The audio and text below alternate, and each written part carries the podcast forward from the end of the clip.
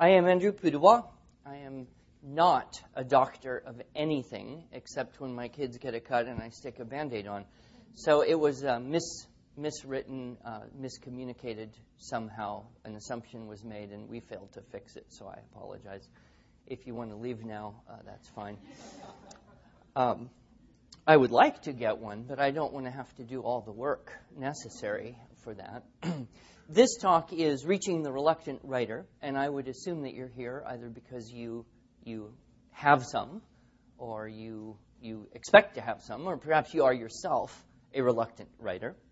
Uh, but I do find that uh, many teachers and parents discover writing is one of the harder things to teach in a curriculum.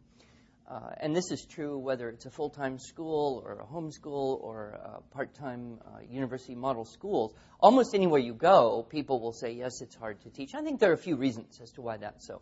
One reason is a lot of people my age and a little bit younger, and some a little bit older, did not really get good instruction in school. I, I think I can look back and say, I'm not sure I actually learned anything about writing at all in high school uh, and I'm not sure I learned anything about writing at all in college. In fact, I'm not sure I learned anything at all till I got out of school.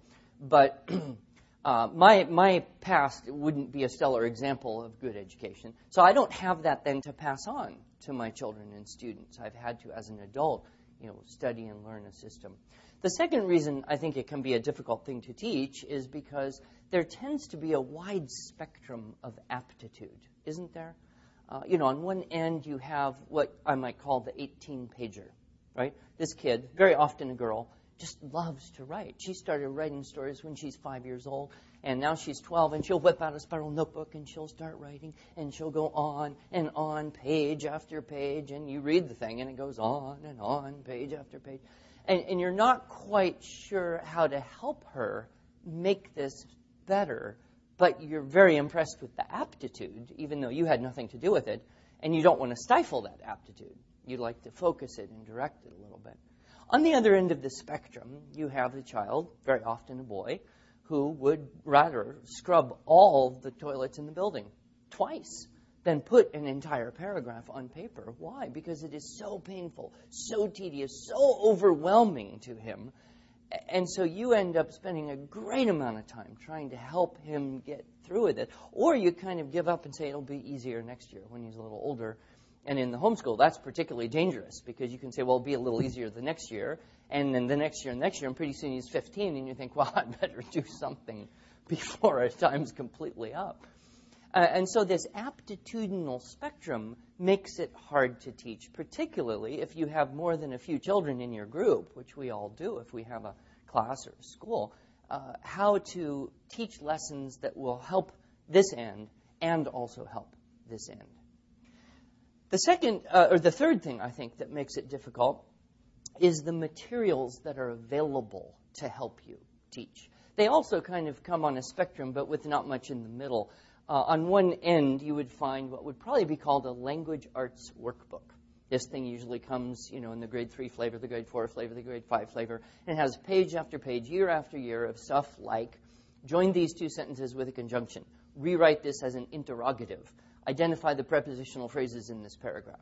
And it has a lot of kind of grammar and vernacular and manipulation but when it comes to composition, not, not, not, always a lot of help is given. It may say, write a paragraph about your best friend, include three details, and be descriptive. And, and when all that grammar, vernacular, and manipulation doesn't hop in and make the well written paragraph, that's frustrating. It's frustrating to the children themselves, the parents, the teachers. On the other end of the spectrum would be the kind of stuff you find in the um, teacher supply stores. You, you know, I'm sure you've got hundreds of those here in the city. It, you know, the kind I'm talking about, you go in, you wade through the racks of stickers and posters and psychedelically colored pencils and little dinosaur erasers. You finally find the books. They're always in the back, on the wall in the back, right? You go to the section on writing, and you pull one off, and you open it up, and it generally would have a page something like this. Pretend you are a newspaper reporter and report on an event that happened in your home or school recently. Uh, and then it has kind of a place for a headline and a column. It's a faux newspaper looking page. And the goal of this book, of course, is to help you help the child figure out what to write about. Because that very often is the defining problem, is it not? Uh, if you meet a child who does not like to write, and you have them sitting in front, and you ask them, why do you not like to write? After you get past the, well, it's hard kind of thing. What's actually hard? Very often their answer is, I don't know what to write. I can't think of anything to write. I have that blank, that blank feeling. And uh, of course, I have a lot of empathy for children uh, who have this problem because I remember having it in school. I remember very clearly being in fourth, fifth grade, and I had wonderful teachers. But I remember the horror that would come upon me when they would announce that we were going to write stories. You know, I could write reports because that was easy. You just copy out of the encyclopedia, change a few words, you know, and put a cover on. And I could always do that. But this kind of, you know, creative, original writing was awful. The teacher was very nice. Oh, we get to write stories. You get to make it up. And I would think, oh, no, no, no, no. I can never think of anything. You know, and I've got once upon a time there was a. And inevitably, I'm right across the aisle from some 18 pager who's four pages into our next novel there. And I remember looking at kids like that thinking, how can she do that? So I didn't actually enjoy the idea of writing fiction at all um, until I became an adult and I, I learned this system of teaching that allows us to work with content. And what I'm going to show you today is a very simple, easy to do. You could you could do this Monday morning if you had a group of kids. Probably you're going to have to wait till September. So hopefully we'll walk you through enough of it that you can remember. But uh, it's a very simple idea where we're going to remove that problem initially of I can't think of what to write. I don't know what to write. I have to make, I can't make up something. And we're going to replace that then with uh, a system that is really very classical in its approach, a system based on imitation, where we're going to actually give the children some little source text, let them take a few keywords from each sentence, remove the original, and then retell that uh, existing story, be it a fable or a fairy tale or a little bit of information. It can be fiction or nonfiction. It could be uh, information about a person, animal, place, anything like that. And let them rewrite the existing content and then show them ways to make that writing better and how to elaborate on it to a degree. Uh, so uh, we're going to dive right in. Now, this may look to some of you like a new idea because you might not ever have encountered it, particularly in your in your own education. A lot of what goes on in schools today is really this make up stuff. Uh, and in a way, when you say to a child, you know, make it up, you, you, you can't write something that someone else thought of. You have to think of it all on your, on your own. In a way, it's a little bit saying, okay, kid, be like God. Because as far as I know, only God produces something from nothing and makes something out of nothing. The rest of us have to make stuff out of what we've got, right? We're kind of stuck with what we have. And so part of the uh, the process of transforming the reluctant writer into an excited writer is to be sure he's got enough stuff to put things together. Uh, so it's actually not a new idea, what I'm going to show you. It's actually a very, very old idea fact, I know uh, some of the schools uh, seem to be leaning toward the classical approach. Uh, are any of you with schools that are kind of leaning that way? Because I noticed the names Logos, Veritas, these sound very classical. Um, this really is the very first step in the ancient rhetoric training of the progymnasmata, which was to retell a fable. The second step was take a long story and make it short. Third step was take a short thing and make it long. Uh, and then you get into encomium, invective, and some of these other uh, ideas. But the very first step in the ancient rhetoric training was retell a fable, retell an existing story. Benjamin Franklin also discovered this method, and I wanted to read to you just a little bit from his autobiography because it's so fascinating. He um, he uh, starts out here and, and uh, he's talking about when he was trying to learn how to write. He says, When my father happened to find my papers, he took occasion to talk to me about the manner of my writing, observed that although I had the advantage of my antagonist in correct spelling and pointing, which I owed to the printing house, I fell far short in elegance of expression, in method, and in perspicuity, of which he convinced me by several instances. I saw the justice of his remarks and thence grew more attentive to the manner in writing and determined to endeavor at improvement. Wouldn't it be nice if all kids had this attitude? our life would be so much easier. About this time, I met with an old volume, an odd volume of The Spectator. It was the third. I had never before seen any of them. I bought it, read it over and over, and was much delighted with it. I thought the writing excellent and wished, if possible, to imitate it. With that view, I took some of the papers and, making short hints of the sentiment in each sentence, laid them by a few days, and then, without looking at the book, tried to complete the papers again by expressing each hinted sentiment at length and as fully as it had been expressed before in any suitable words that should come to hand. So Franklin somehow instinctively knew if he was going to improve his writing, he needed something to imitate. He needed a model. He needed something to strive for. And this is so true in anything we do, whether it's uh, sports or music or art. Writing is, is an art, it's a skill. That if we just do what we can do, we're able to keep doing what we can do, but we can't really do more than we can do because we're just doing what we can do. You with me on that? However, if we have a model, something to try and do that is above what we can do on our own, whether it's a coach who's showing us a, a better way to swing the golf club or a music teacher who's showing a more refined way to play something, if we see that and then try to be like it, if we imitate it, that's how we improve our skills. Do you see? So Franklin somehow instinctively knew that in order to get better, he needed a system based on imitation. And that's what I want to show you uh, here today. Now, uh, probably the most important thing to remember, and if you want to, you know, circle it or write in big letters on this handout I've given you or take notes on a separate sheet, when we start this process, particularly with reluctant writers, and we're going to focus on that because that's the, the title of the talk, though you can do this with anyone, reluctant or not. When you have a reluctant writer, you want to be sure that the source text you use is at or preferably below the reading level you don't want it to be too complex. You don't want it to be too long. You don't want it to have too many unfamiliar words. You don't want it to have unfamiliar ideas that, that would be hard to reproduce or, or understand. Why? Because you want to have success right off. You want to change the uh, attitude, create the aptitude, create the enthusiasm. So I would uh, encourage you to choose source materials which are at or preferably below the reading level. Uh, I have chosen an Aesop fable here, which I'm quite sure is, is at or below your reading level.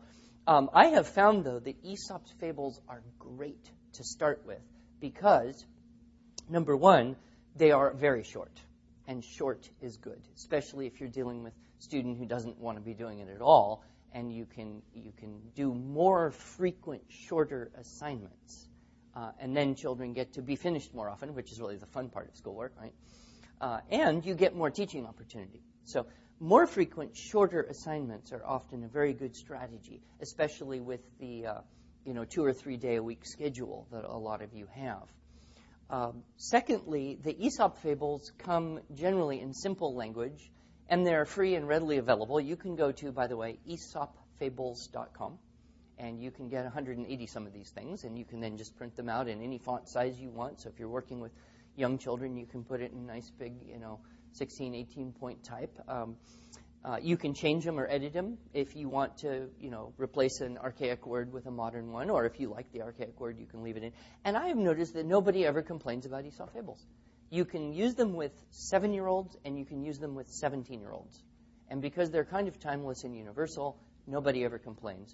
And very often, there's some kind of moral lesson that you can connect uh, and even tie it into a, a scriptural lesson uh, that would that would be a truth. However, you're not limited to Aesop fables. Uh, I have used interesting people that you kind of need to know something about anyway. Places, animals are very attractive to children. In fact, do any of you have a reluctant writer uh, in your class who is a boy? Anybody have specifically boys? I will tell you to catch the boys. Here's the absolute best way find the most disgusting, uh, dangerous, um, repulsive, or vile creature that you can find, right? And you let them write a little report on this thing, and they will be very excited. I'll give you a quick example. You can look this up easily. It's called the slime eel. It's also called the hagfish. Either one. It's got two names. This thing is just awful. I mean, first of all, it's so ugly you wonder, did God really make it? I mean, it's just awful look at. And then when it's attacked, it kind of vomits out, it kind of exudes from its skin this great blob of slime, which chemically reacts with the seawater and causes then the enemy of the hagfish to suffocate and die. But the hagfish, in order to get out of its own slime, has to tie itself in a knot. So it kind of ties itself in a knot and it scooches the slime off its tail and, and escapes. But it gets even better. When, when, the, when it eats, it goes and it latches on to some old or sick fish, you know, that it can catch up with. And it doesn't have teeth per se. Instead, it kind of latches on like a leech, but it has this little uh, rasp-like tongue, and it bores a hole into its enemy, uh, its prey there, and it eats it alive from the inside out. Now, some of you ladies are like, oh. But I tell you, any boy worth his salt would far rather write a little report about the hagfish than, you know, um, Betsy Ross and the flag or something that's supposedly important, right? So if you want to catch the imagination of boys, use something that has some of that boy appeal uh, if you can. But I find, as I said, Aesop fables are universally good. Um, you can use scripture, you can use uh, parables. Uh, some of them work perfectly for retelling because a parable is a timeless story, if you will. So you can, you know, take some notes and then retell, say, the Good Samaritan or the talents or the uh, the uh, prodigal son is a great one, uh, and those are usually very short too. So something short, something that is uh, interesting or familiar or both.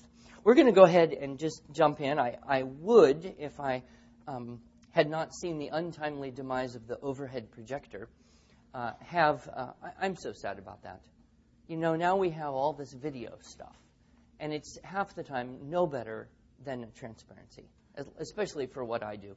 So, uh, if you would imagine here, I have this uh, overhead projector, and I've projected on here the fox and the goat.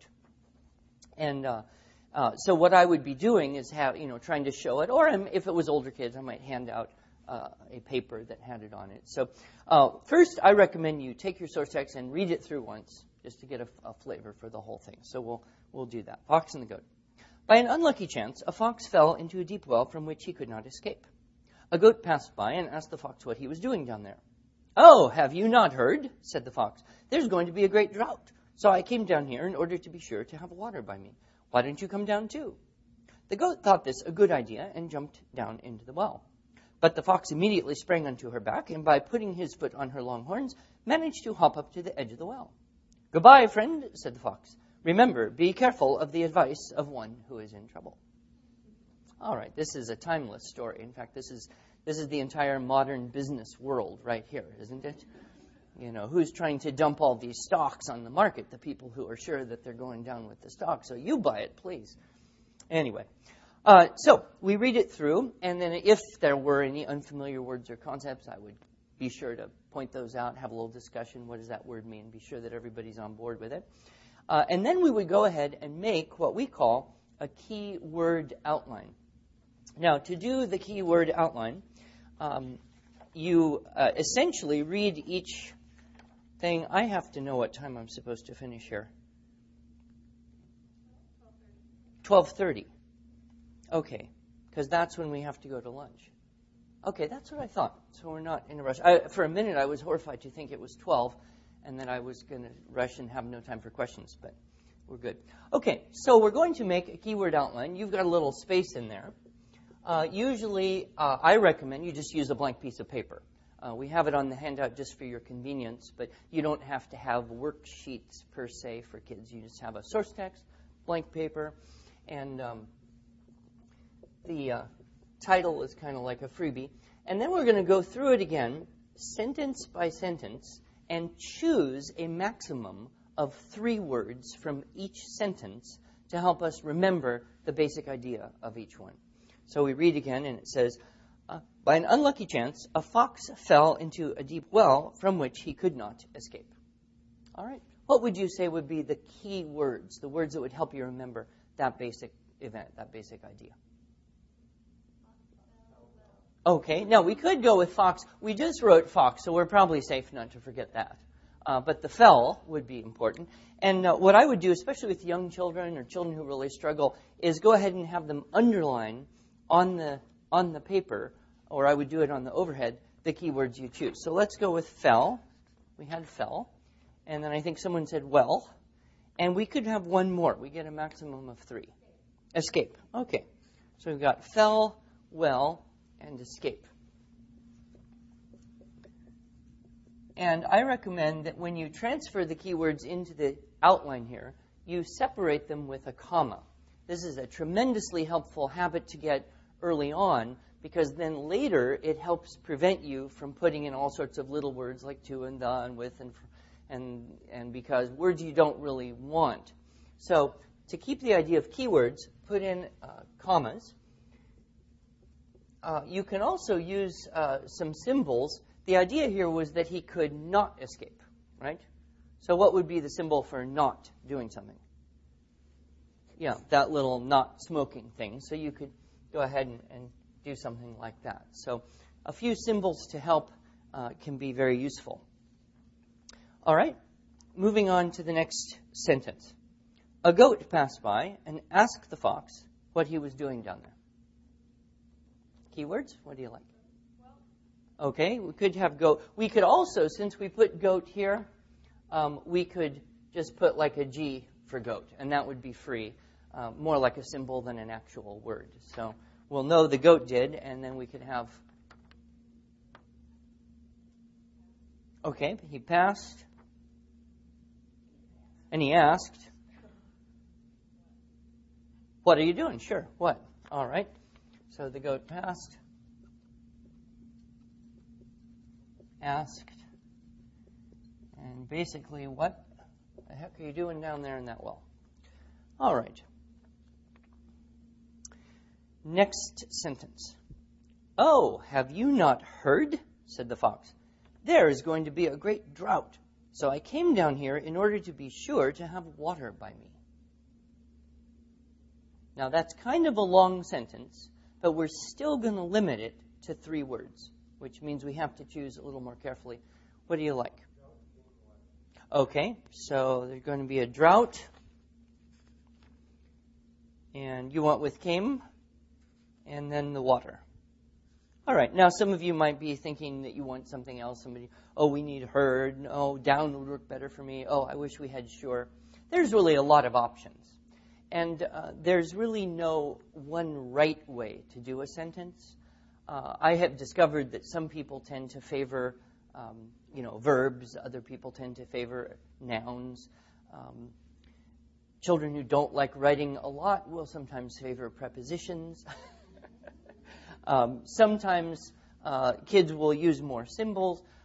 Basically, I'm very flexible. I want to, as quickly as possible, say, you start choosing the ones that you think will work, um, and not kind of, uh, you know, say you have to choose the, this one to have got it right. So there's no necessarily right or wrong way to do it. But we do want to limit it strictly in the beginning to three. And the reason for that is, of course, is if you didn't have a limit, then someone would say, oh, this is a pretty long sentence. Can I please have four? And someone else will say, well, this is as long as that, and if I don't have five, I cannot remember. And someone else would then think, well, five, six, what's the difference? And pretty soon, what would be happening? Yeah, you'd be having people copying huge chunks or whole sentences, and the essence of the activity, the essence of keywordness, in effect, would be lost. So, one of the skills we're teaching here, which is a hugely important skill to teach children, is the skill of limiting. So, you only get three, you have to choose carefully, and uh, this has many side benefits as well. And later, we'll test the outline and be sure those are going to work for us. Okay, let's move on. Why don't you come down too? Now, that's a short one, so we may not even need three words. If we only need two, that would be fine. You come too, or you too? Sure.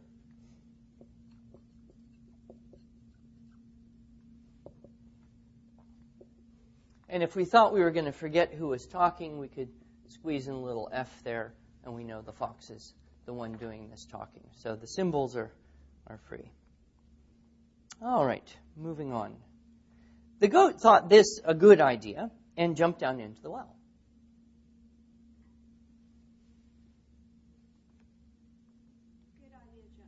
All right. Good idea and jumped.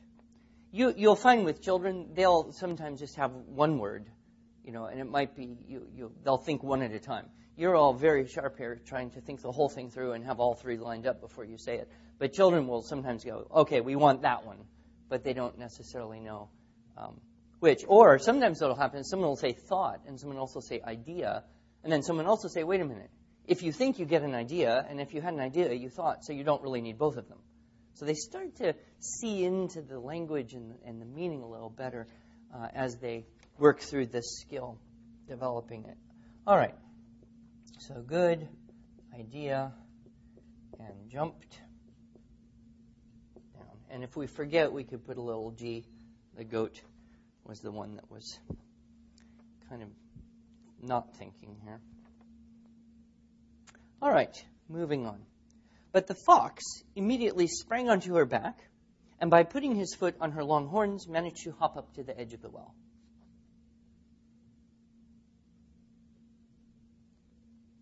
Keywords? What do you like? This is a tough sentence because it is so long. You, yeah, okay, so spring back out. Yeah, now out wasn't in the original, but you could put it in there. Sometimes, yeah, sometimes kids will say, well, that's what happened. They spring out. Could I put out in the outline? Sure, that would work. Um, or someone else might say, well, he didn't quite get out. He just managed to get to the edge. Right? Because people will imagine different things when they read this. So uh, that's fine. And um, sometimes the kids will say, well, I don't want to put that. Can I put this? And I'm almost always sure, absolutely. If, if you're smart enough to have an idea the way you want to do it, then it's probably going to work for you. So a lot of different options.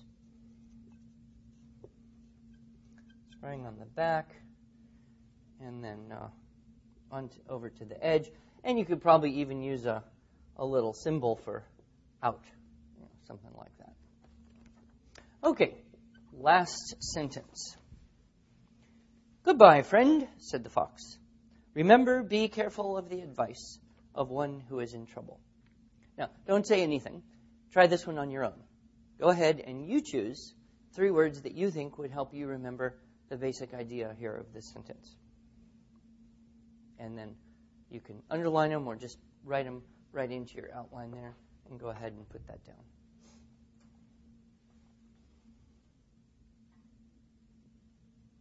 We'll see what you get.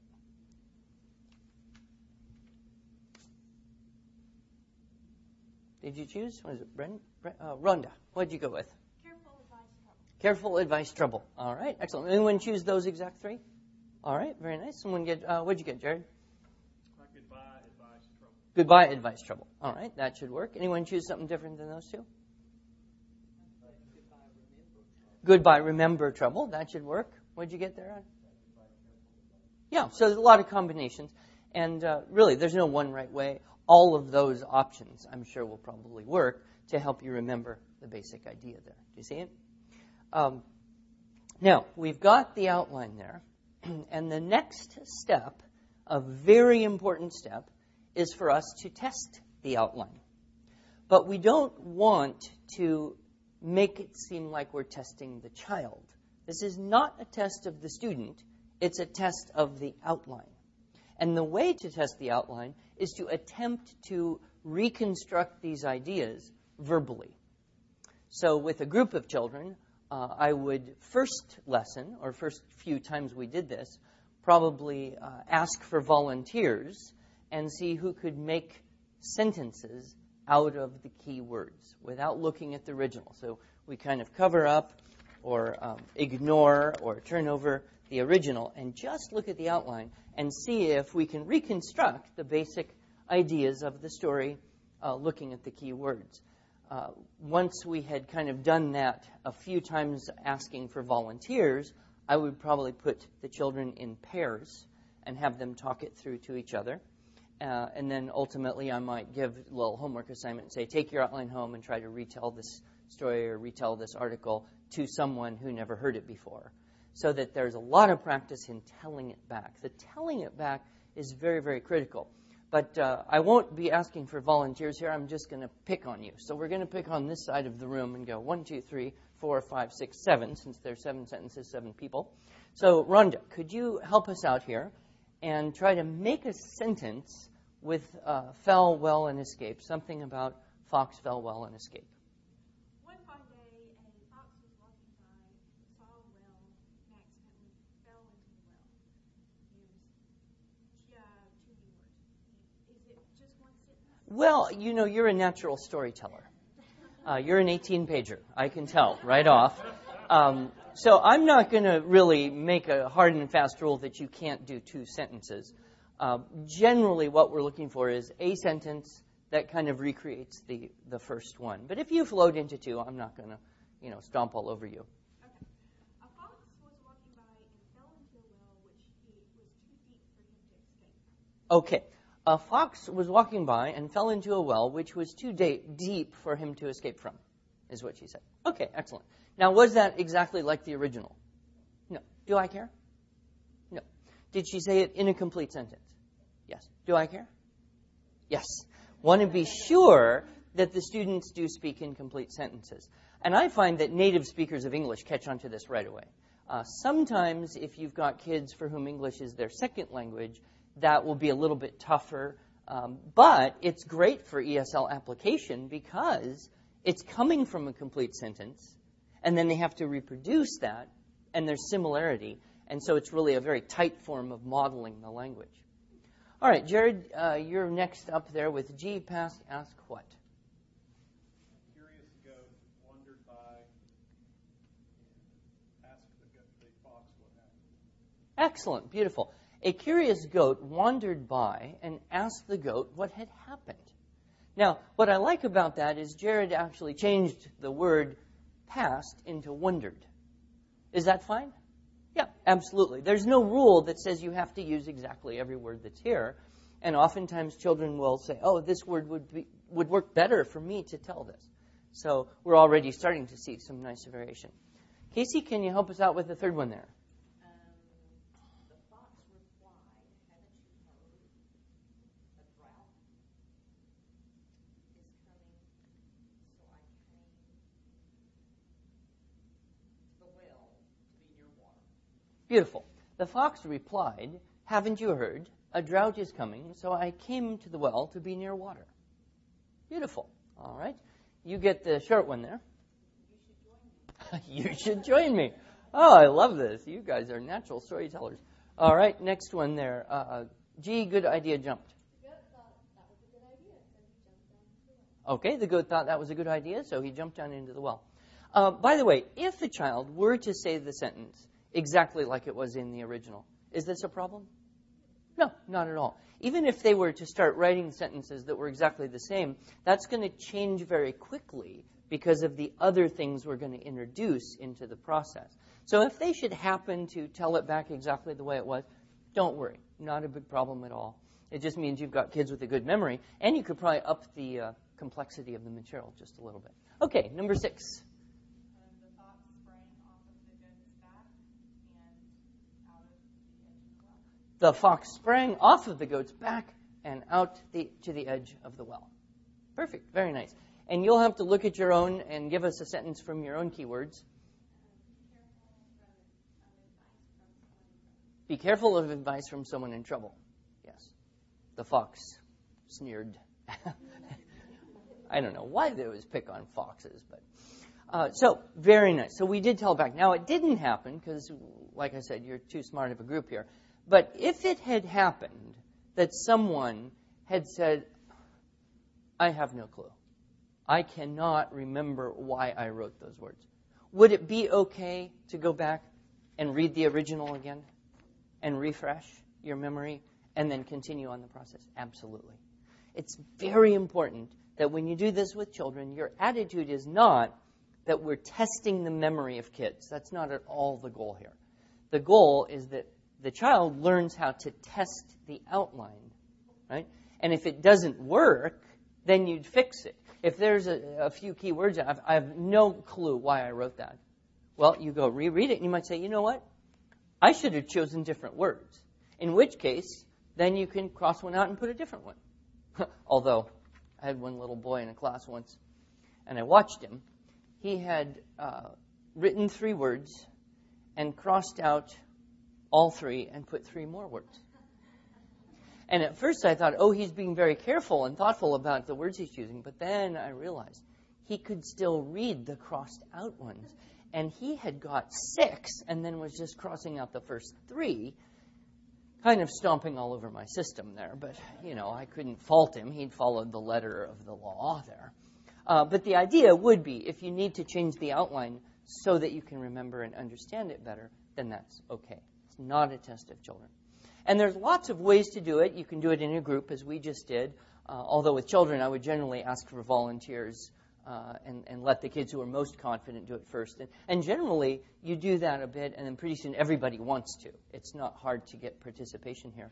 Second thing would be to put them in pairs and say, okay, you tell it to him, now you tell it to her. Listen and uh, and uh, go through. You can also use this as part of a public speaking program. And I know uh, you are all fans of Teresa Moon and her work with Communicators for Christ. I'm, I'm very, very supportive of everything she does. And uh, one of the things I feel that we most need to do when we have uh, schools, particularly that are uh, part time schools, is give children opportunity for public speaking. Public speaking is one of those things that if you develop an aptitude at a young age, it will stick with you for your whole life. And if you don't develop the aptitude at a young age, you can grow up and be very afraid of standing in front of people, standing in front of peers, and having to do that. So I think we all have a responsibility in terms of raising Christian leaders to create the aptitude at a young age. And the keyword outlines are absolutely perfect for this because uh, you don't want kids to stand up and read a speech, right? Or worse, the oral report. Remember that thing in third grade? My report is on Japan. It is a country in a- Asia. oh, when is this going to be over? Uh, we also don't necessarily have time for children to go memorize whole speeches. Uh, so the keyword outline is really perfect in that you can train a child to speak to people and not to paper. And uh, so, what I would recommend is that every, probably every day, you have one or two children do a public speaking. Uh, you need some kind of lectern. Uh, a music stand of adjustable height is usually the best, but it's nice uh, for them to keep their hands solid. You know, so you, you put the thing on there, make sure it's nice big print so they can see it easily. And step one in our system, just hold the darn thing so that your hands aren't doing other things that you know could be really worse. So you hold the hold the stand, and then you make one simple rule, very powerful rule. You can look at the paper and think of what you're going to say, but you may not talk while your eyes are on the paper. You have to then look up and say what you thought. Oh, this is powerful. This is you you can sit there and watch children do this and almost see them just forcing neurons to make connections through sheer act of will. First time you try it, it might look a little like this.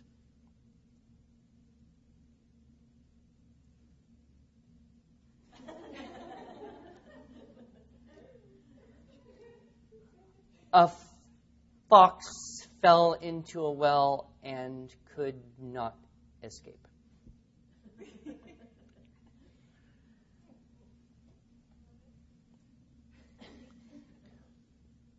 a goat.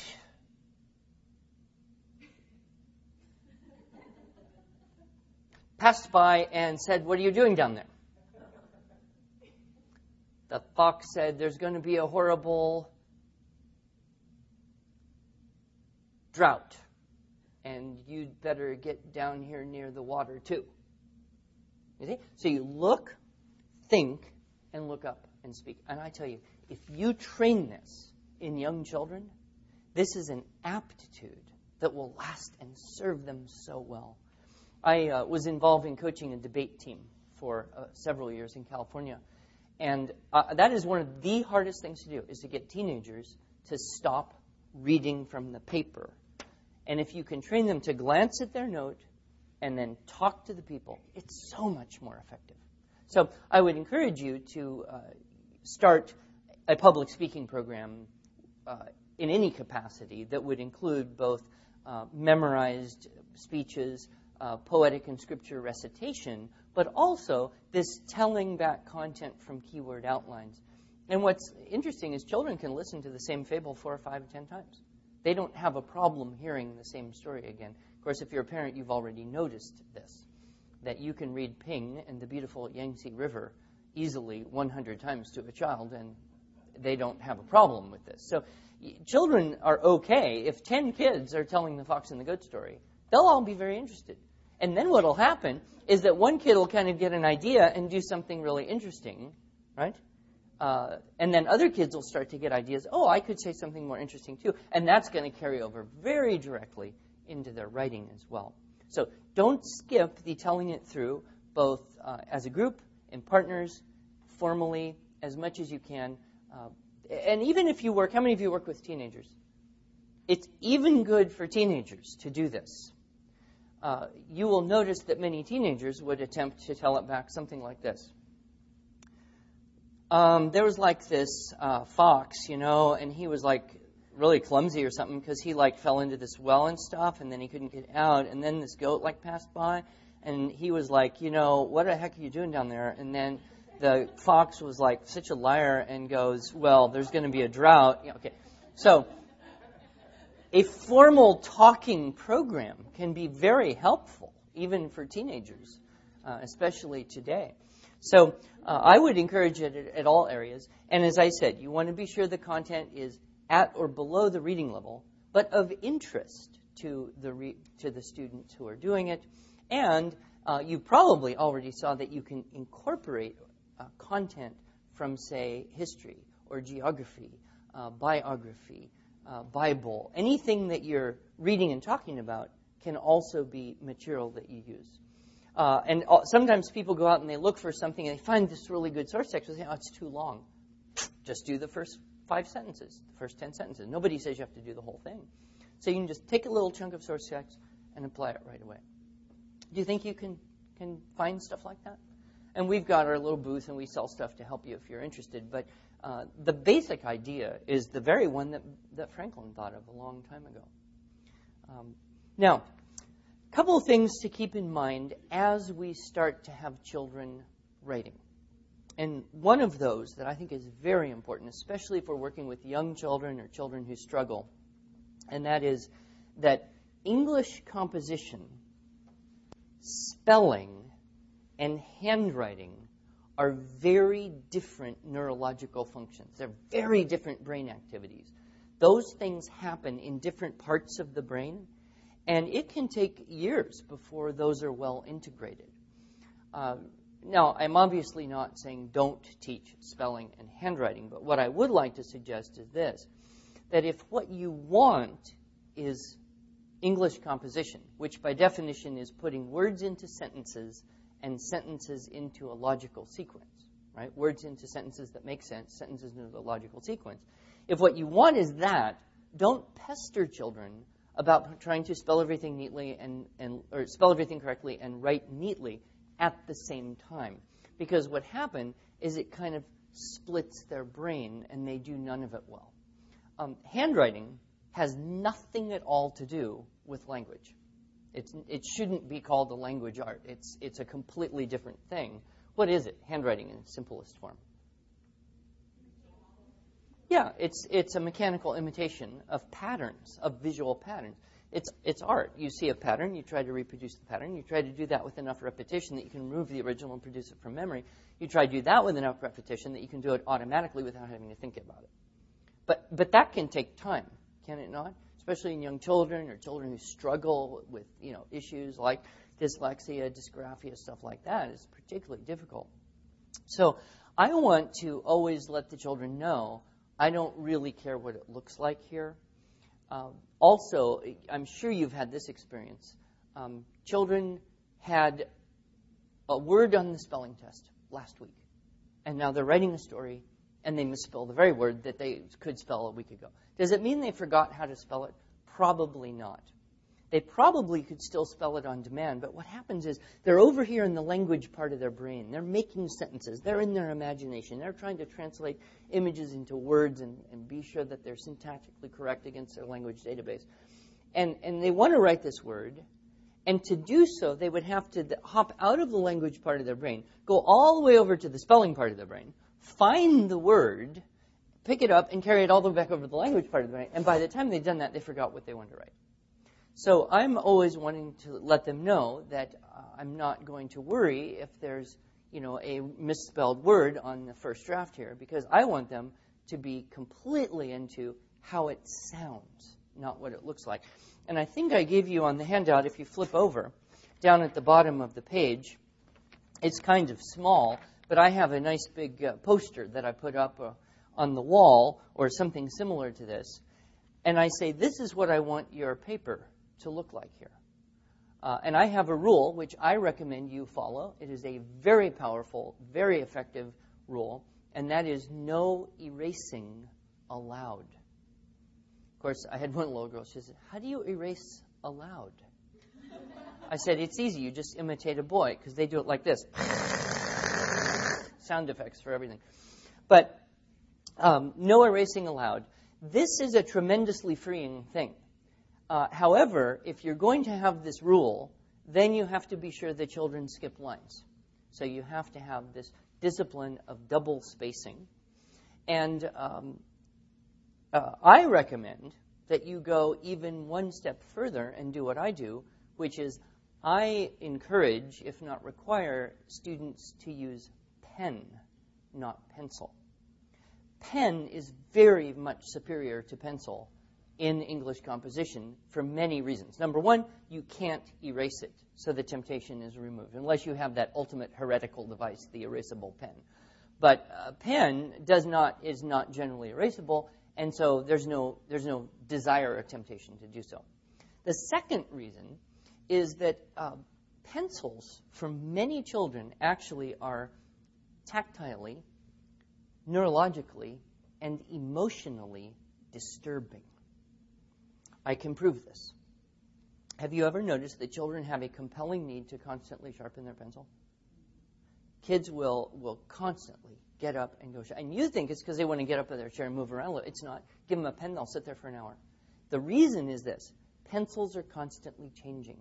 So they start out with one level of friction, one tactile kinesthetic experience. Two minutes later, it's duller and it's harder to use, and it's a different kinesthetic experience. Two minutes later, it's duller than that, and it's changed again. And two minutes after that, it's so different from what they started. They're compelled to sharpen it because they crave, above all, what? Consistency. Children crave consistency. And pencils are unnerving because they are constantly changing. So pens don't change. They're very consistent, so they're more uh, reassuring to a child. Other thing, do any of you have kids who've claimed tired hand disease? All right, tired hand disease is a neurological issue. Um, probably eight out of ten times it is connected with vision. Uh, occasionally it's connected with poor respiration. And what happens there is kids get into the language part of their brain, and so they start thinking like they're talking, and because they're not talking but they're writing, they start writing like they talk, which would be to take a breath, say a whole sentence, and then breathe again. So a lot of kids, if you watch them, they'll do this.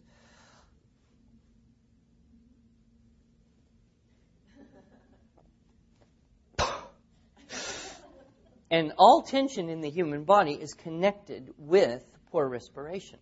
Uh, so when you get kids who don't breathe well, sometimes that creates tired hand disease. But most of the time, I'd say eight out of ten times, tired hand disease is the result of visual immaturity kids who are mildly dyslexic, dysgraphic, they don't, you know, they're still flipping their letters around when they're eight years old.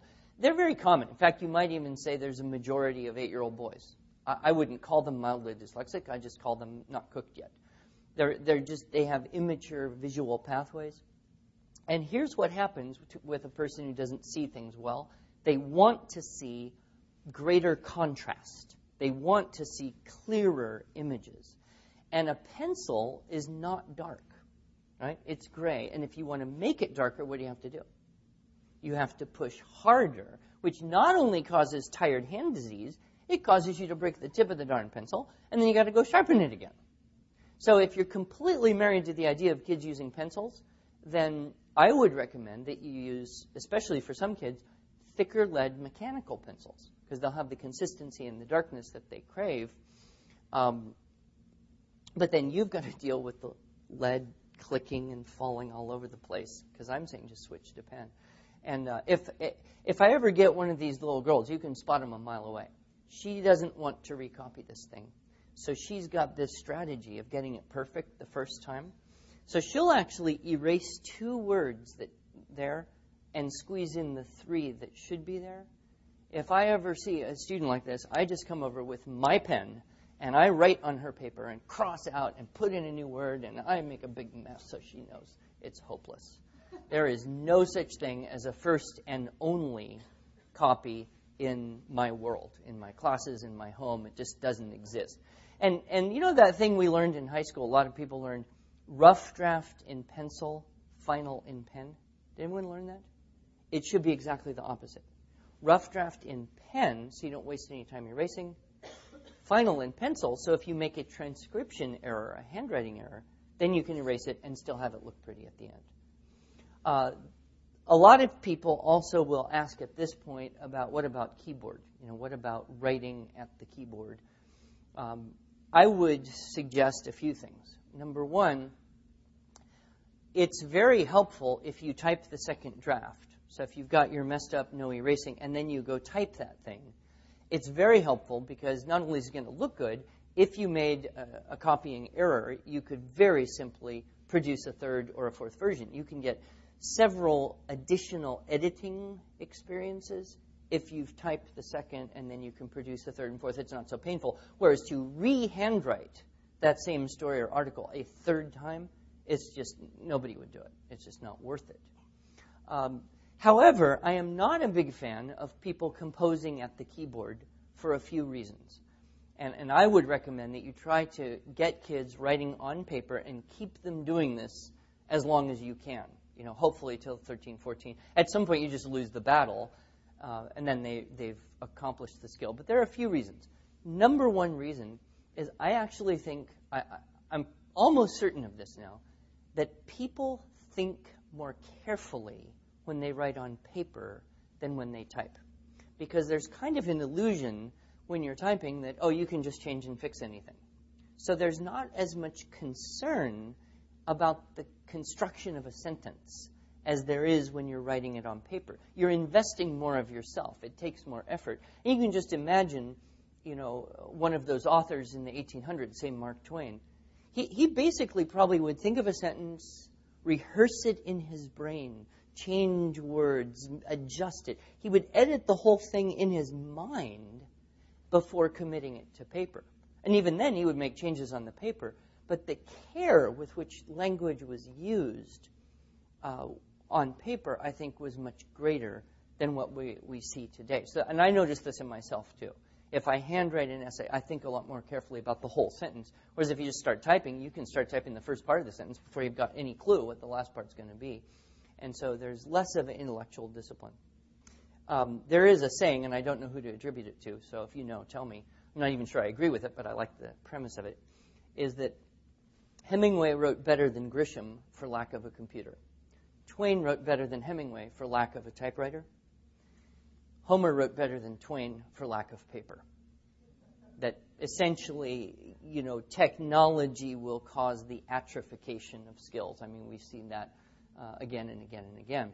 So keeping kids on paper for um, quality reasons is one thing. There's a practical reason too.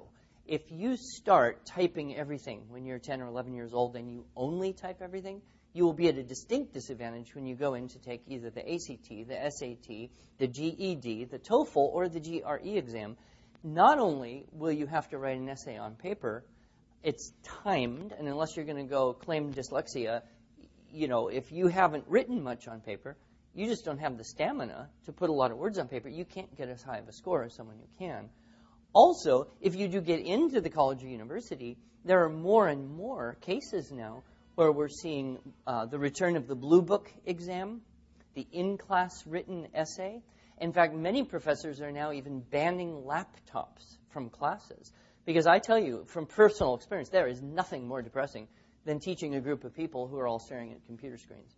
And of course, research proves half the time they're not taking notes at all. They're playing solitaire or downloading who knows what. So a lot of professors I know have banned laptops, say you take notes on paper in my class. Uh, so that, that, that we're kind of seeing a swing toward that. Now, things may change, and 10 years from now, everybody may never type anything. We're just going to talk to your computers, which will find a further degradation of the quality of language. But for now, I would encourage you to, and encourage you to encourage your parents to try and help kids gain the skill of writing on paper and maintain that as long as possible. Uh, okay, let's just stop for a second and see if there's any questions about anything I've said so far before we go into the next little part. Yes?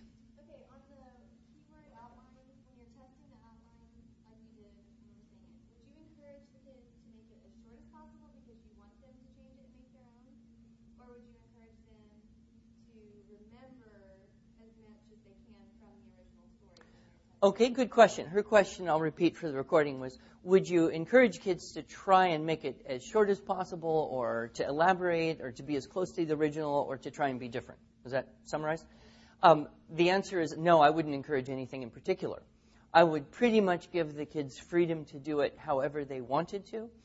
Uh, and, and like we found out here with Rhonda, she, she's a storyteller. I mean, she wanted to begin the elaboration process right off, whereas there would be some uh, kids who would, you know, they'd say, a fox fell into a well, could not escape. A goat passed by and asked, what are you doing? I mean, they would tell it in as few words as possible, and either one is okay with me. I'm not really worried. Um, that's kind of a personality or an aptitude thing, right? So I don't want to, uh, I don't want to try to change the child. I want to try and develop their skills. Um, but the problem of plagiarism will go away very quickly if that's what you're thinking in the back of your mind. Uh oh, they're going to write this thing exactly like the original because they have such a good memory. We're going to get rid of that right away. So you won't, won't that won't be a long term problem. Good. Another question. Yes. When you actually teach the process to the children, Uh huh. do you teach it all at once like you just did for us, or do you break it up into steps, steps, and then today we're going to do, you know, retell the story verbally, or you know, Uh huh. Good. Her question was when you teach this to children, do you do it all at once like we did in this last hour, or do you break it into steps? And the answer would be either one, depending on your situation. I personally do not like teaching any classes under about 90 minutes to two hours um, because uh, I want to have enough time to tell some jokes and talk to kids. And, but in your situation, and I know some schools and co-op situations are so tightly scheduled, you've got 40 minutes to do grammar, composition, and spelling, and that's it, three days a week or whatever. In that case, you might just have got this far, and you say, okay, time's up. We're going to pick this up on Thursday, you know, and do this next thing, and then next week we tell it back, and and that, that used all our time. And then the next class we're going to write a few sentences, and then maybe you finish at home for homework or something like that. So you could take any hour and break it into six, ten minute lessons if you had to. I don't personally like that approach, um, but it, it certainly would work, and uh, given the logistics of your of your situation. But if if people ask me to come and do demonstration class for the school, I say 90 minutes minimum. I won't do it less than that because otherwise, uh, here's what happens. And this, is, I, I have one network of, of homeschool co-op groups, and this is the big problem. The classes are so short, and they're trying to accomplish so much that the teachers will teach the lesson and then say, "Okay, go home and do this." Half the kids don't; they didn't get it. So what I'm always wanting to do in a demonstration situation is teach the lesson and have enough time to say, okay, now everybody pull out your fresh piece of paper and start writing the story and give them 15, 20, 30 minutes to actually be writing the sentences, run around and help, discover the kids who didn't understand what, what was going on so I can give the individualized attention necessary. Because otherwise they might come back next week and completely have misunderstood or completely failed, or the mom tried to help them and she wasn't there, so she didn't understand what was going on. You see? So having enough time to do it well and do it in the class rather than just here's your homework. That's really important to me, especially in the beginning stage. Good. Yes?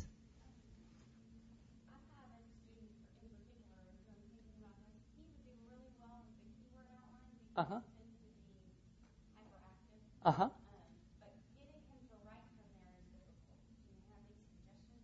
Well, yes, I could. Uh, I could. Her question was: I have one student who would probably do very well with the keyword outline because he's hyperactive a bit, um, but getting him to write the sentences would be challenging. Is that correct? Yeah. So here's what I've noticed about boys in particular, but generally kids who don't like writing. Their brain is working so much faster than their hand. Their mouth can barely keep up with their brain, but but that hand to keep up with the brain is virtually impossible. So they may be able to think of a sentence, but when they go to write that thing, they can't remember the first thing because they were so fast to get to the end. Are you with me? So it's, it's an immaturity, and they usually will grow out of it. The question is how to help them grow out of it faster, help them develop the skills. So here's a few strategies. If you're working with the parent here, uh, or you've got one on one time with the student, uh, or if you've got a mixed age classroom, you could take an older student and put him with it. It doesn't work too well when you have kids the same grade or age, but if you've got an older student, and, and you basically could take turns and say, okay, you tell me the first sentence, and I'll write it down for you. Now, I'll dictate the next sentence to you, and you write it down. And then you can dictate it slowly. You can say it to them slower than they're going to hear it in their head. And they, they can, and you can repeat it so that they can hear it. And, and that's a nice, uh, very informal way of doing some what used to be called dictation, traditional dictation, which is very rare in schools now. Uh, so then, and then the next sentence, okay, you tell me and I'll write it for you, and the next sentence I'll dictate and you write it. So then the child would be writing every other sentence. What you might discover is that he's dictating pretty long sentences to you, and you're dictating fairly short ones to him. But if you were to start this process and keep with it for a few weeks or months, I guarantee at some point this kid would say, okay, I got it, leave me alone now. I can do this. I don't need you now. Because their goal really is to become independent of you but they're, they don't have the capacity to take that huge leap initially. So this would be one way to have a weaning step. Um, if you have children who are just profoundly, you know, dyslexic and dysgraphic, you could train the mom to be the secretary for a while. Um, I have my son who is 13 is by far the most dyslexic kid I have ever met in my life. I mean, he couldn't read anything at 10 years old. And it's not like I don't know how to teach a kid to read. You know, all my other children read, but I mean, he just couldn't. He could read words like cat and mom, but you give him bad, he's like bab, bab, dab, dad. I don't know. I mean, 10 years old, just completely fry his little brain. He didn't read a book till he was 12, and now he reads all the time. So, you know, the fact is, if you do the right things and you have enough patience, I know any number of men with advanced degrees, PhDs, who didn't read until they were teenagers. But if you hold them back uh, in the writing area, then that's tough. So for for him, and I'm just saying this because it's possible that you have in your class children who meet this profile. Um, copy work is tremendously important. Even if they can't read every word they're copying, just the discipline of forcing the eye and the hand to do what it's got to do so he did 15 to 20 minutes of copy work every day for about 16 months. And when the Davis Dyslexia Foundation person came and started working with him, and I showed her what she's done, she said, That's brilliant. No, very few parents I've ever met would have a child do this, but this is exactly what he's needed for a long time. So uh, the copy work, and then that builds the stamina, right? Part of the reason a child doesn't want to put words into sentences is because he just gets so exhausted so quickly. It's like running you know, if you want me to go run a 10K race, I'm not going to be able to do it tomorrow, right? I, would have to go run half a mile, recover, then run three quarters of a mile, recover, and then I'd have to build up over time. I'm sure I could, if I spent a year, build up and run a 10K race again. But uh, two things. I have to do it carefully, or I'm going to give up. And number two, I have to want to, which I don't. Right? So, so there's that motivation issue. And we're going to talk about that tomorrow in the boys in the teaching boys talk. That whole art and science of motivation. Um, and, and then, in a rare case, you might go so far as to go ahead and get some of that software that will allow a child to dictate to a computer. My son, we're on vacation. We're staying in this little cabin in the mountains. It's morning. We're getting up. It's beautiful. I'm drinking coffee, and he comes in and he goes, "Oh, Daddy, I just had the most wonderful dream." I'm like, well, what was it, son? He goes, I dreamed there was this little robot machine, and you could tell it what you wanted, and it would write it all down for you. It would be so good if I could have that kind of thing. I said, Well, actually, there are some software programs. He goes, Are you serious? Really? How much does it cost? I have $595 in the bank. Could I possibly buy buy it for that? And, and I said, Well, possibly. I, I think about it. He goes, You don't know what a blessing it would be to dyslexics like me. I, I mean, how could I say no? And I am a firm believer that technology will atrophy, the, atrophy a skill. However, in that type of case, the side effects were incredible. He had to train the thing to his voice, which means he had to read this thing a hundred times and get it just perfect. You also have to tell the thing to put in periods and commas and all that. So really, in a way, it was it was making the process of writing something that was not overwhelmingly impossible, and it was bringing attentiveness to detail. I'll tell you one more story because his case study is just so fascinating. I've got to write a book about this kid, but I got to wait till he's a little older first. Um, I um, I noticed this amazing thing going on in his brain after copy work. I w- this was after about a year of doing copy work every you know four or five days a week, um, 15, 20 minutes a day. Okay, and we he'd copied the Usborne Book of Knights and Medieval Weaponry. He copied most of the Book of Revelation. You know, I was kind of letting him choose what he wanted. So anyway, one day and then he started to choose his own stuff. So one day I come home and I, I'm not checking on him every day. I'm believing that he's doing what he said he's done on his, his list. But he, uh, he, he had marked off copy work. And I said, Oh, could I take a look at your copy work? And so he brings it over to me. And I start reading it.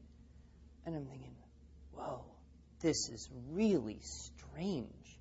It, it wasn't wrong or bad, it was just very odd really odd word usage. Just, and I thought, where did this come from? I mean, what book in our house would have had this story in it? So I said, Is this your copy work? He goes, Yeah. He goes, So you copied this from something? He goes, Yeah. I, I said, Well, could you tell me exactly what you copied it from? And he looks at me, half guilty, but half excited. And he goes, Well, I copied it from my brain. And I said, Oh, so you you made up this story? He goes, Well, yeah, I mean, but it was in my brain and then I copied it. Isn't that amazing? So he had made this transference from that. Um, so, you know, I would just encourage any mom who's got a kid who's struggling that way follow basic principles, stick with it, dictate back and forth with the keyword outline, and, and you can move that direction and you can get success. Good. All right. That was a longer answer than you were expecting. yes, sir. Aaron.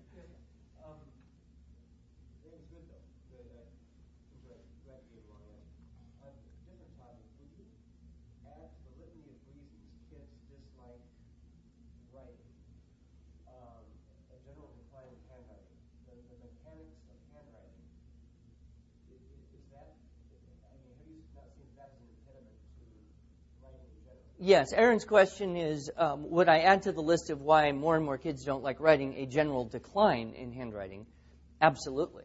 Uh, and you'll find teenagers who come to my SAT seminar, and you can tell they have no clue how to do cursive. They've never done it. They don't write much. They're, you know, they're especially the boys.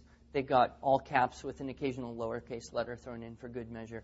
The, the whole skill of handwriting basically is not taught anywhere anymore uh, because it is thought to be really superfluous to the needs of modern society. Um, we could argue back and forth on that point in many different ways, uh, which was going back to my point, which is if you can keep the kids writing on paper, give them a handwriting system. A lot of boys will stop doing cursive as soon as you let them. But if you, if you want them to be able to do cursive as adult, you've got to, you know, the only men who do cursive as an adult as adults went to Catholic school for 12 years and they were forced to do it all the way through by nuns with sticks. But most of us who went to public school were able to stop doing it in ninth, eighth or ninth grade, and then we quit. I can't do cursive writing. Um, or we relearned it as an adult, third grade teachers who do so under duress. But it's good to force kids, boys to learn cursive. That way they can read it better. They can read their wife's handwriting, you know, later on. Um, but if you can stick with it, it gives you a fluency and an ease and a speed. I mean, there's a lot of sense in being able to write in cursive well. However, on the flip side, you'd have to say, well, what would you rather have? Beautiful, fast cursive writing or be able to type 90 words a minute? I mean, practically speaking, that would be a lot better in the modern world. So, but it is definitely uh, kids are sitting there. I hate I hate this mechanical activity, which is why I'm encouraging the copy work. Copy work was done universally. In fact, another reason copy work is so valuable is because it's patterning good language. Right? So if you're copying something that's well written, you're getting a, you're getting good language into the brain.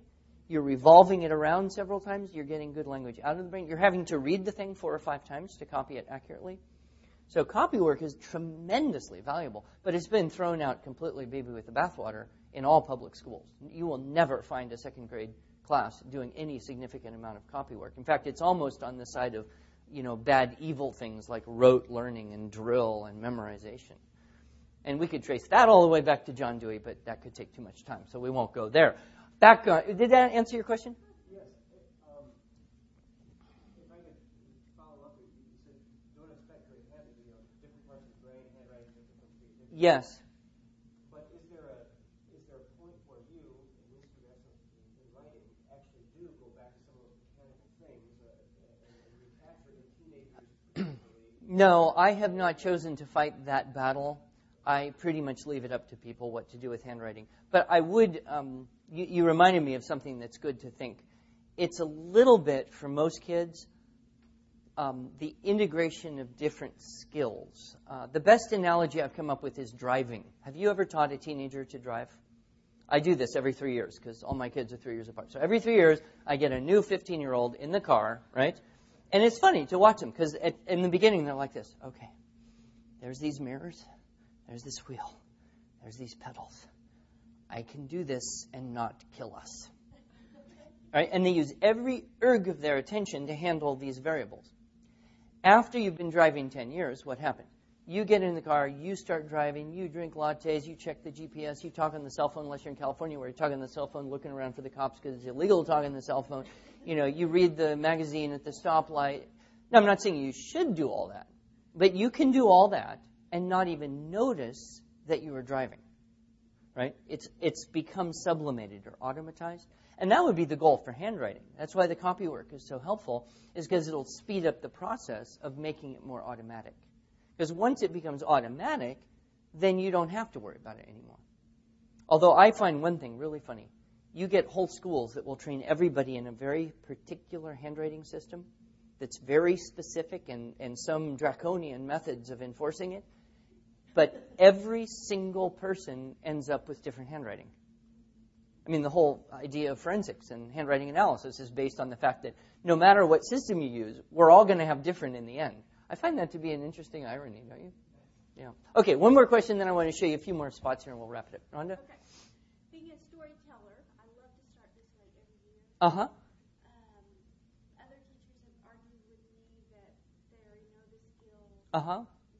Something else. Yes, and uh, I would address that kind of separately, but I would say this. Um, most students forget a tremendous amount over the summer.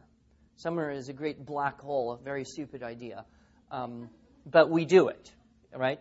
And so uh, the uh, making an assumption that students remember anything from a previous year is generally a mistake. It's always better to err on the side of assuming nobody knows anything, reteach, and then if it, becomes apparent that yes, the skill is retained or not lost, well then just move on quickly. The second thing is uh, in our system, and if you're specifically referring to our system, this is unit one and two of nine units. So you would work through our nine units over the course of a school year, and then you get that little break from thinking for a while, and then you'd come back. Well, there's no harm in doing this again. Uh, really, it's it's a basic skill. You're reinforcing it, and uh, you can use different content. So use different stories, different articles. You refresh everybody, and maybe you don't spend a month. Maybe you just spend a week, and then you move on. But I wouldn't skip it entirely.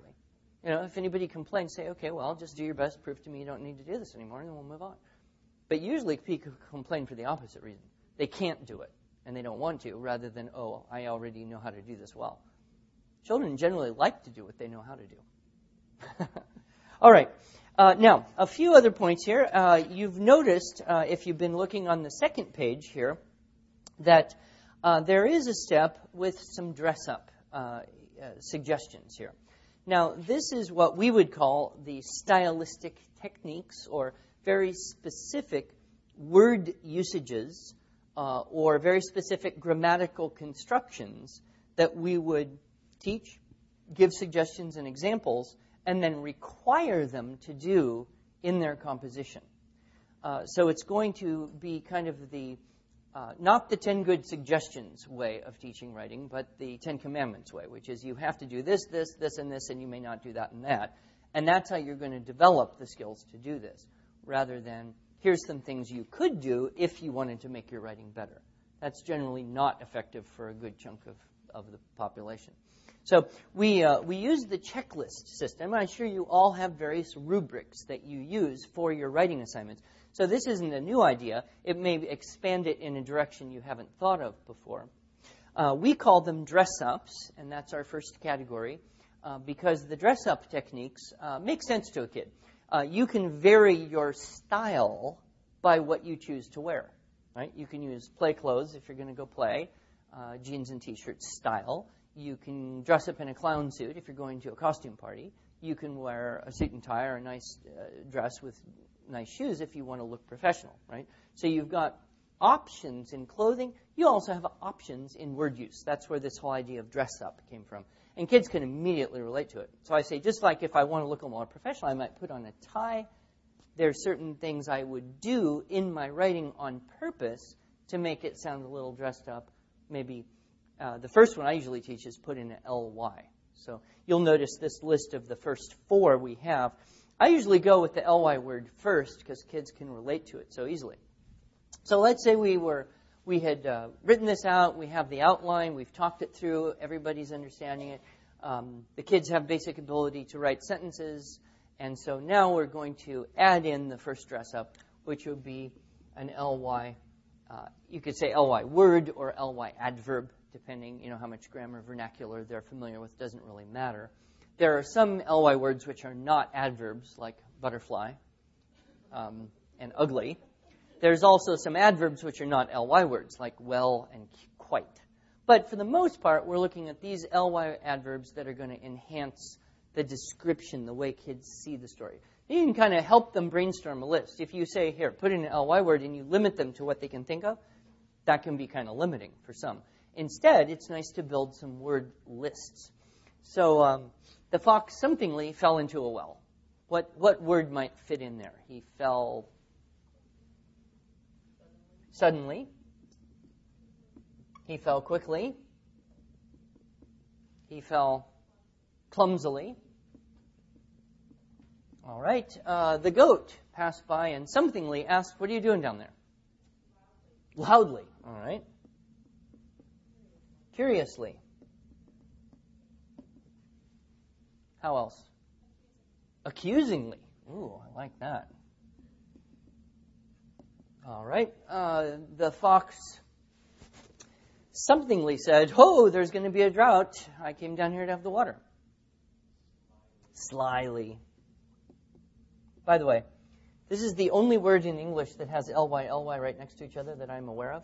And you can always win a hangman game with this word. Nobody can ever guess it. no vowels. All right. Uh, slyly, what else? Um,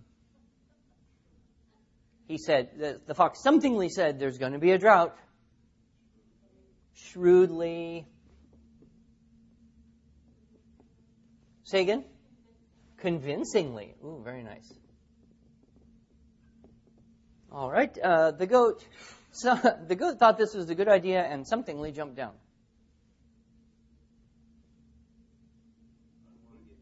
Unwisely, or immediately,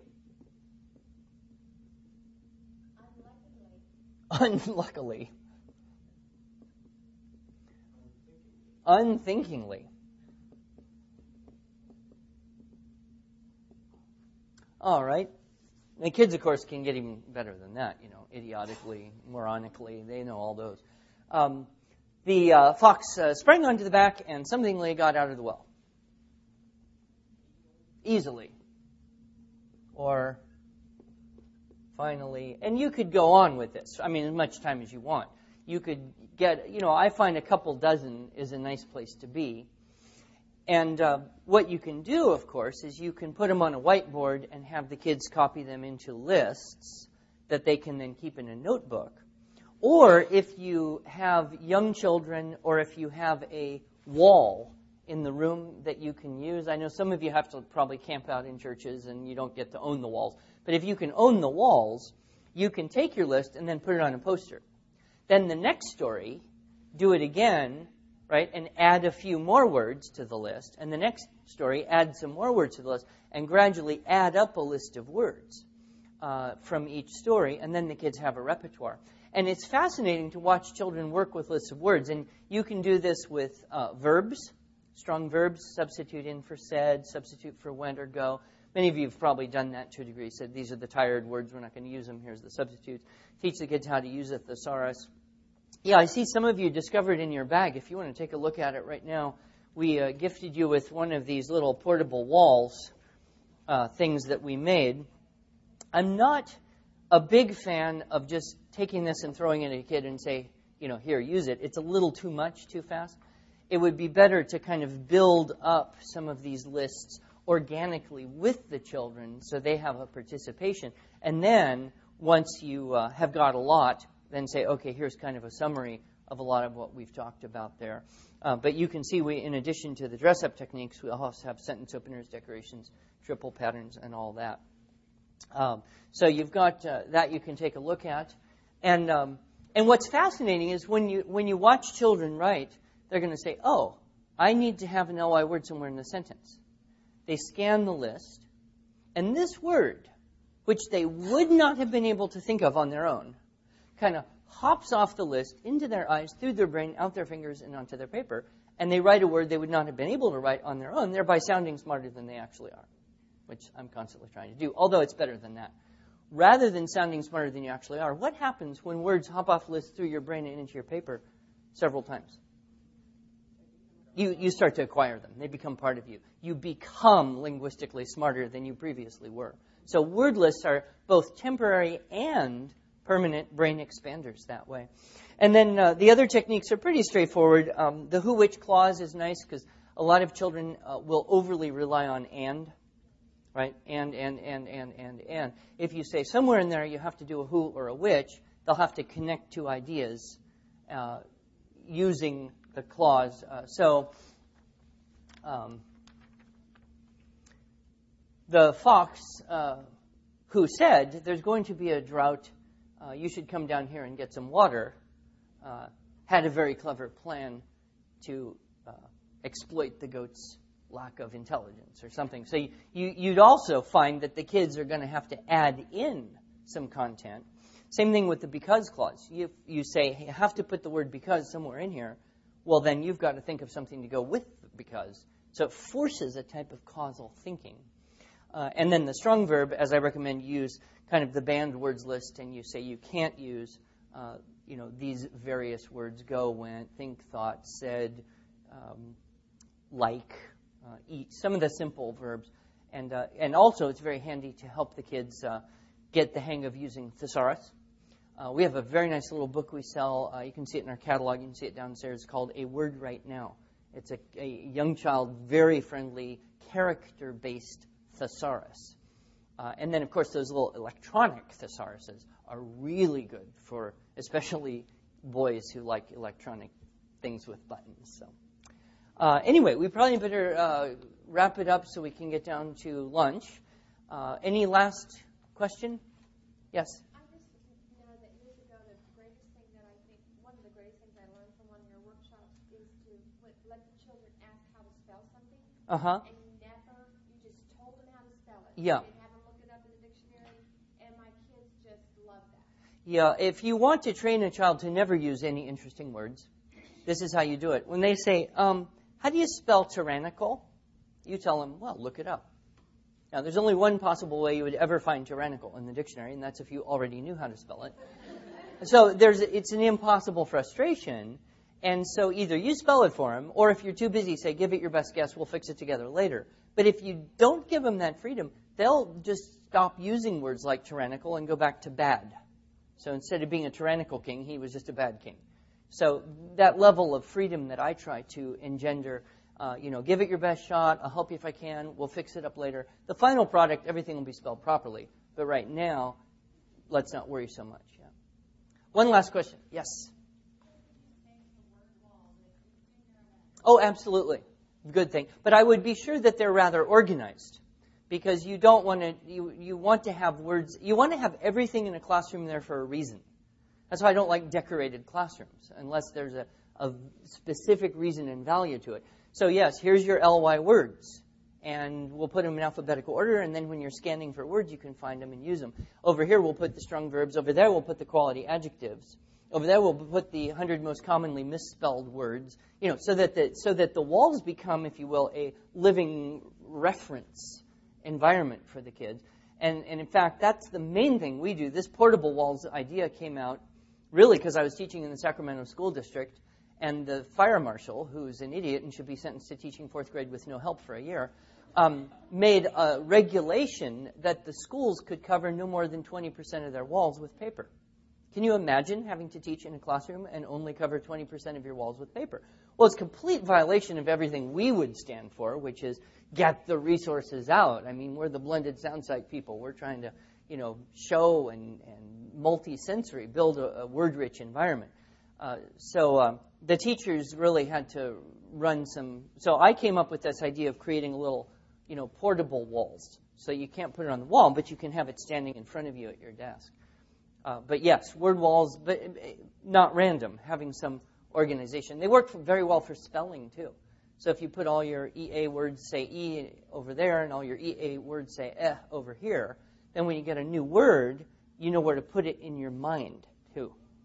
And that's a whole nother lecture on spelling, which we will not go to right now. All right. Um, I guess I should say thank you very much, and we'll see you down at lunch, I guess. Thank you.